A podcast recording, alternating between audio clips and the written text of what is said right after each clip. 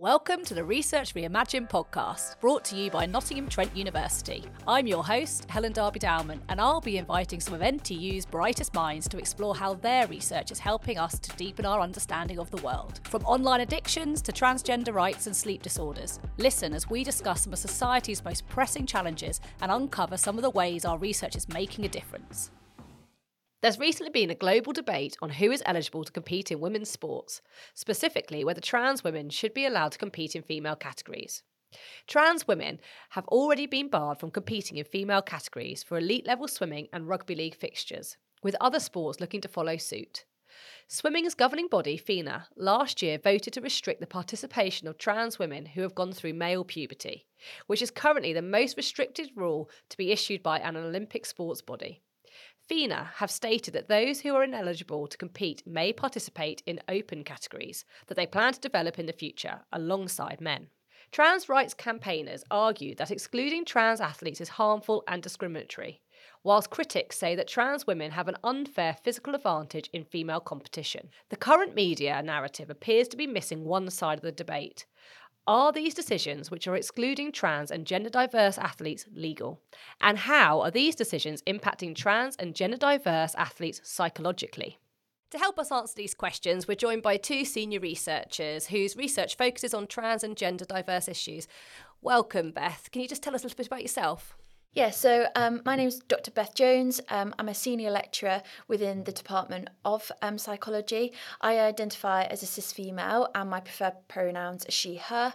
Um, and my research looks at um, the health and well-being of marginalised populations and I've um, kind of especially focused on the health and well-being of trans and gender diverse people. And Seema, welcome to. We just also give us a little introduction? Sure. Um, my name is Dr. Seema Patel. I'm a senior lecturer in law at Nottingham Law School. I identify as cis female and my preferred pronouns are she, her. My research looks at discrimination in sport and the regulatory balance between inclusion and exclusion in competitive sport. So, thank you both for joining us today. Before we get started, it might be useful for our listeners if you could define the different terms we'll be discussing this episode. So, Beth, can you explain what we mean when we talk about trans and gender diverse people? Yeah, so transgender diverse people are those that experience an incongruence between the gender that they're assigned at birth and their gender identity. And they're both um, umbrella terms, so trans and gender diverse, that are used to capture um, a wide range of different um, gender identities. And they can be really useful for things like today, today's um, discussion. But it's important to, I suppose, emphasise that not everyone will use these terms, identify with them. Um, usually we use trans to describe individuals who identify within the binary, so uh, male or female, and we'll use um, gender diverse to um, describe individuals who have a gender identity outside this binary gender system. But again, it's important to emphasise that this um, terminology, terminology in this area is constantly evolving, and although transgender diverse is um, perhaps um, the most widely used and accepted today, that might not necessarily be the case tomorrow. Um, in terms of um, cis, so we'll be using cisgender throughout today's um, podcast. Um, and this is used to describe individuals that don't experience that um, incongruence between their gender assigned at birth and gender identity. And again, we acknowledge that not everyone identifies with this term, but for conversations like this, it's really useful to have that term to capture those individuals that don't experience the incongruence. The global discourse about trans inclusion in sports has tended to be focused on the biological side of the debate, with many critics critics saying that trans women have an unfair physical advantage over cis women in female competition. Do you have any comments on the current research on the trans athletes and the current global debate? Well, uh, from a biological perspective, um, I think that it's generally assumed based on a number of studies that the trans female athletes retain a physiological advantage, um, and that is currently at odds with the binary categorization of male and female within sport. So, on that uh, basis, it's argued that trans female athletes shouldn't compete in the female category because they will have an unfair advantage over cis female athletes. And how does your research differ to this debate? I'm a health psychologist, so I'm very much interested in um, health and well-being, um, especially of uh, marginalised populations like trans and gender diverse people. And I kind of come um, to this debate with the the consideration of the kind of psychological implications that um, preventing transgender diverse people competing in sport might have. So it kind of has increased massively the negative narrative around these people's um, lives, which we know causes a great you know degree of, of um, distress and we know that that does have implications for people's psychological well-being but also their physical health as well and that's quite problematic because there's also a wealth of research that has found that actually being physically active um, has you know a lot of of um, psychological benefits, not only mental health, but this idea of kind of um, being socially connected as well. So that's kind of um, the angle that that I approach this um, from. And my perspective is a legal perspective, so I'm focused on law and regulation and ensuring that any rules that are in place to determine eligibility are, are founded upon principles of uh, law and human rights to ensure that trans athletes also um, are able to assert their rights regardless of whether they're in society or in sport. So my angle focuses on, on the law and human rights. And so, can you explain to me a bit about why this topic is so important to you both? Yeah, I got into psychology as an undergraduate because I've always been interested in, I suppose, making the world more inclusive, making society more inclusive. And I'm really passionate about stigma and the negative implications of stigma. Hence, I've kind of um, got into this area of research looking at a really vulnerable and marginalised population within society. And for me, um, my research uh, began in discrimination, so sports law is my area. And, and when I started looking at the, the participation of trans athletes in sport 20 years ago, it was very hypothetical. We had maybe one or two instances, um, and we've seen a, a massive development and evolution of that over the last 20 years. And now it's the center of media global media attention. Um, but i am very passionate about ensuring that athletes are treated fairly and that their rights are not diminished because they are participating in sport. And so you kind of touched on it just there seema but what are some of the challenges that you face with with your uh, research? And, and i guess in that kind of looking at how do you support the trans and gender diverse people it's a really um, key question at the moment. Uh, the debate has become really polarised, um, and I think it's fair to say quite toxic at times. Uh, public opinion is quite heated on the matter of whether a trans female athlete should be able to compete in the female category or not, and everybody, rightly so, has an opinion on it. But I think what becomes very blurred is the line between opinion and fact, and I think um, researchers like myself and Beth are really focused on ensuring that, that fact and evidence drive this rather than assumptions. Absolutely, no, I I agree with that, and I think um, it's it's it's problematic the kind of narrative that's being um, held in society at the minute because trans voices get lost in in all of this, um, and I personally find that that really problematic. That um, it seems to be dominated by cis people, and um, we're forgetting actually that this is about real people's um, lives. So, Beth, can you explain a bit about the psychology side of things and perhaps what we or you know when you're talking about everybody's got an opinion and it's you know it is a big debate what is it that is maybe the lack of understanding from from many people's point of view yeah, so I think obviously there's um, the argument around testosterone, which is um, prominent. Um, and I think, as we've already kind of touched on, the, the evidence there um, is is weak. Um, so, as scientists, we want policies to be underpinned by robust, direct evidence, and unfortunately, that is that, that is lacking in this area. So, there's a lack of um, direct research with trans people looking at how these hormones interact with their athletic ability. Um, but what we do have a wealth of is evidence that have supported.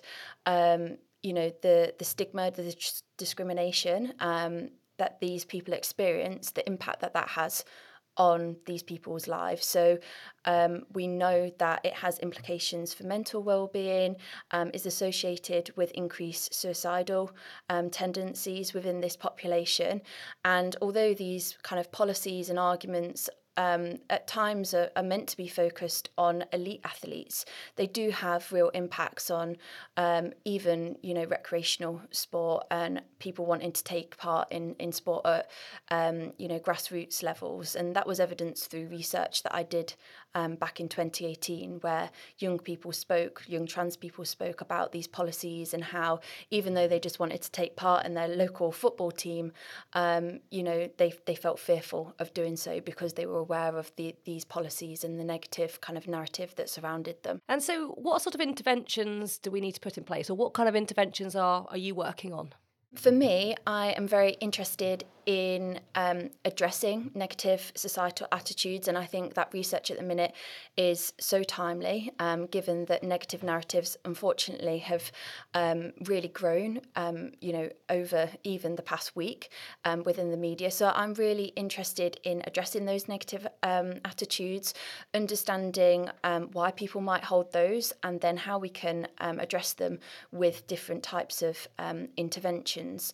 So I kind of look at it from that perspective, so addressing it societally, um, but also for me, it's about supporting trans people, um, making society more inclusive, um, and that is in part looking at physical activity and how we can um, make those spaces more inclusive, but also kind of um, broader community activities around alleviating loneliness, enhancing social connection, um, and I think that is also with the aim of, I suppose promoting contact um, between cis and trans people to um, perhaps address some of those negative attitudes as well. And have you? Is there sort of any um, interventions that have been put in place where you've seen things working very well, or you know, have you got any examples that you can share with us? Um, there are a lot of kind of community level um, interventions. So a lot of community groups um, available that when trans or other marginalised groups take part in, they can be really beneficial um, for for this um, you know population's mental health.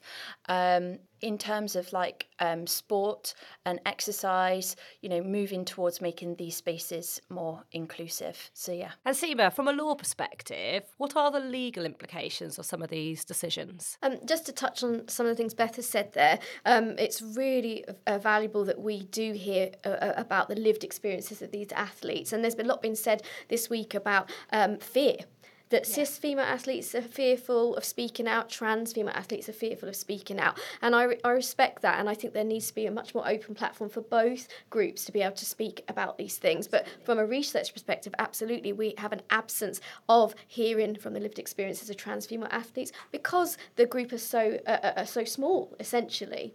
Um, and also, when we're looking at this debate, we can't just look at this from a science point of view. We have to look at this from a, psychological, social, and legal perspective. And I think that's what makes this so important when you hear Beth's research. You can't ignore that when you're trying to determine eligibility. That's really, really important research we need to listen to. The, the legal landscape is really interesting at the moment because that is also developing. If we go outside of sport, there is a robust human rights framework that exists at an international, regional, and domestic level level. And within uh, those levels, provisions such as the Universal Declaration of Human Rights seeks to protect us from discrimination and promote equality on the grounds of sex and other status. And what's happening is gender identity has been in, uh, has been accepted as encompassed within the wide definitions of sex or other status, but those reforms are still taking place. If we look at a domestic level in, in the UK, we have the Equality Act and the Gender Recognition Act, which recognises the rights of um, uh, trans people. However, there is an exemption clause within those um, provisions that says um, that allows sport to um, uh, exclude trans people or, or, or people if it is a gender affected activity. Um, uh, my issue with that, based on my research, is that the exemption provision has existed in our legislation for a very long time, and it's evolved to now exist in the Equality Act and the Gender Recognition Act. But I feel that it needs review, particularly review in a modern society, to ensure that it's fit for purpose.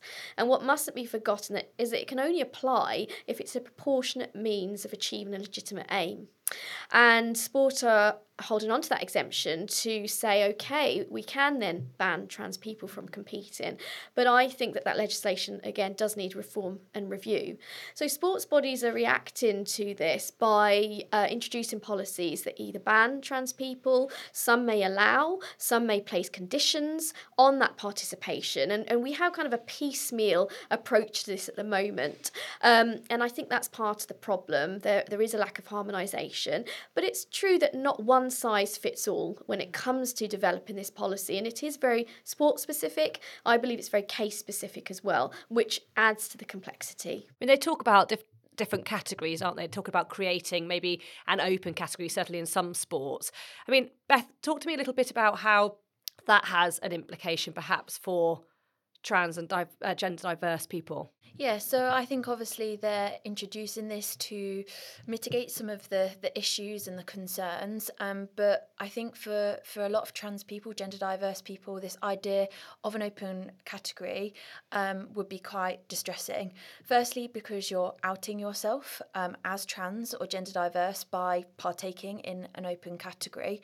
Um, but also, um, within that, it can be really distressing, I suppose, to be competing alongside perhaps um, you know people who are of a different gender identity to you. So when I've spoken to people in the past about competing in um, in accordance with the gender that they are assigned at birth, with, rather than their gender identity, they've spoke about how that would be a really distressing experience because it doesn't align with their their gender identity. So I think that um, this open category needs a lot of thought, um, and we need to speak to trans and gender diverse people directly about how being part of an open category would make them feel because obviously it, it's kind of creating an environment where they can compete, but ultimately, on a psychological side of it, actually, it's not at all. So you're looking at one side you're winning, and on the other side, it's not. And certainly for those athletes, it's actually not an option. Is that what we're? Yeah, I think it would probably, on the most part, deter people from wanting to compete. So it seems that you know its desired outcome is is not going to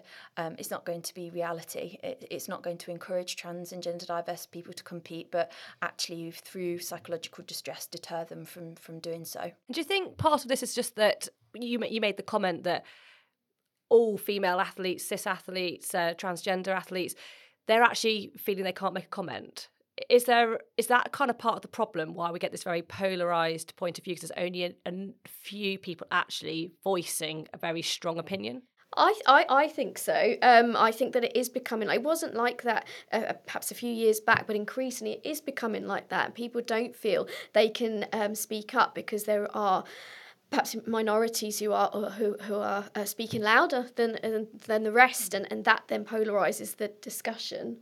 Yeah, no, absolutely. I completely agree. And what do you think the shift is? If you're saying, you know, go back a number of years, it wasn't quite like this. What? Why have we suddenly seen this sort of shift? For me, um, it's it started with the cases uh, relating to athletes with sex variations who were Dutee Chand and Caster Semenya, and their cases really threw this into the spotlight.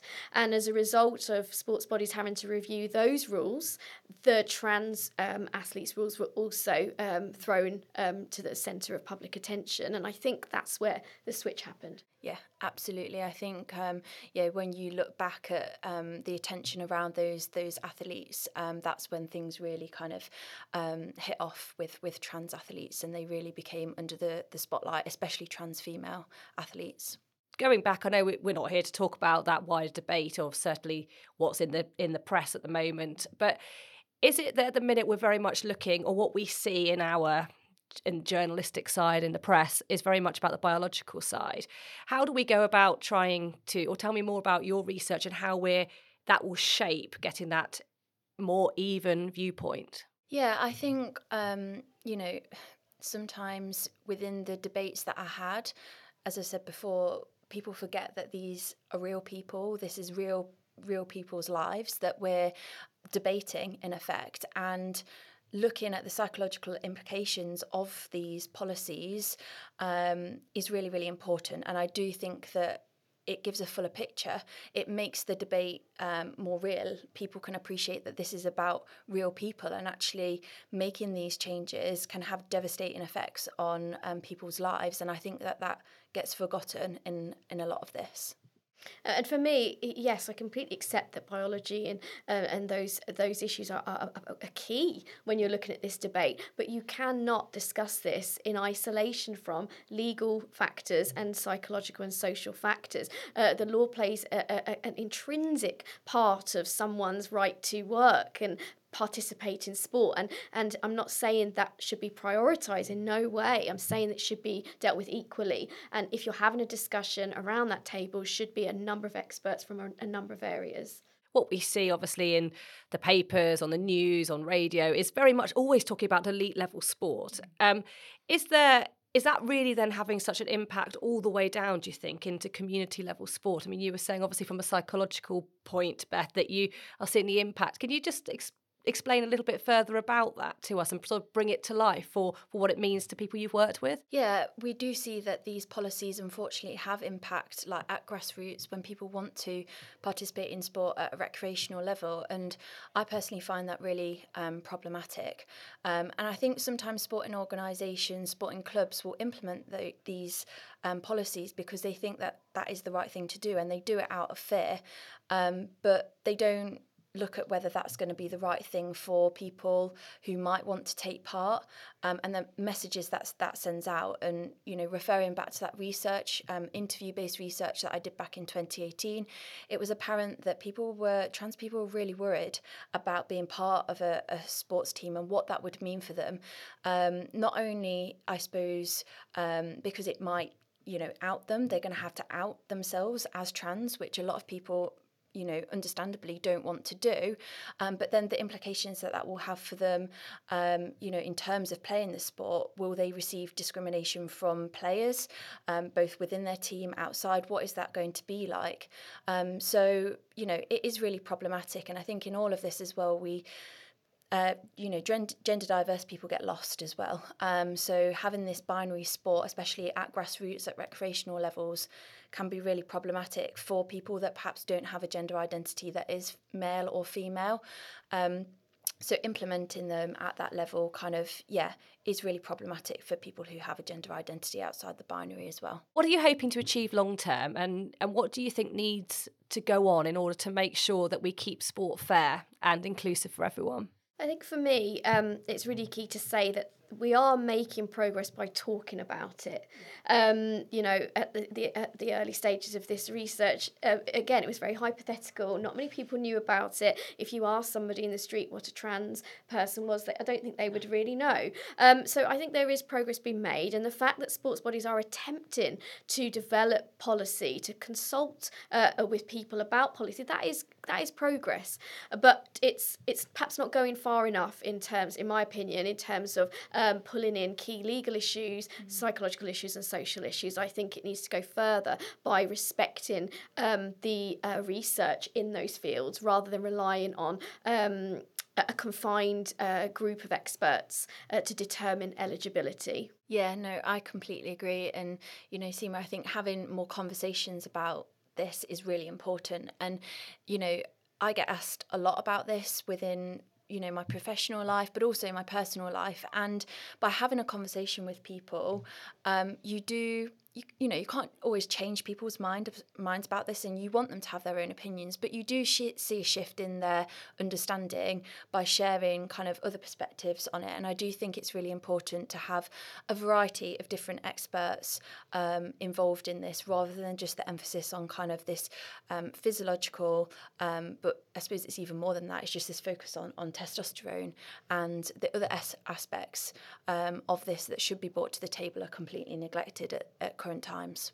And, and I think one role of research, one, one branch of research is obviously to educate. And so as researchers, our, our job is, is to educate people on, on, on these issues um, and to ensure that truth drives the, the debate rather than the assumptions that are out there. I mean, as researchers, both of you have obviously been researching this for a very long time. And yet, I think for many of us, it's actually a very new topic.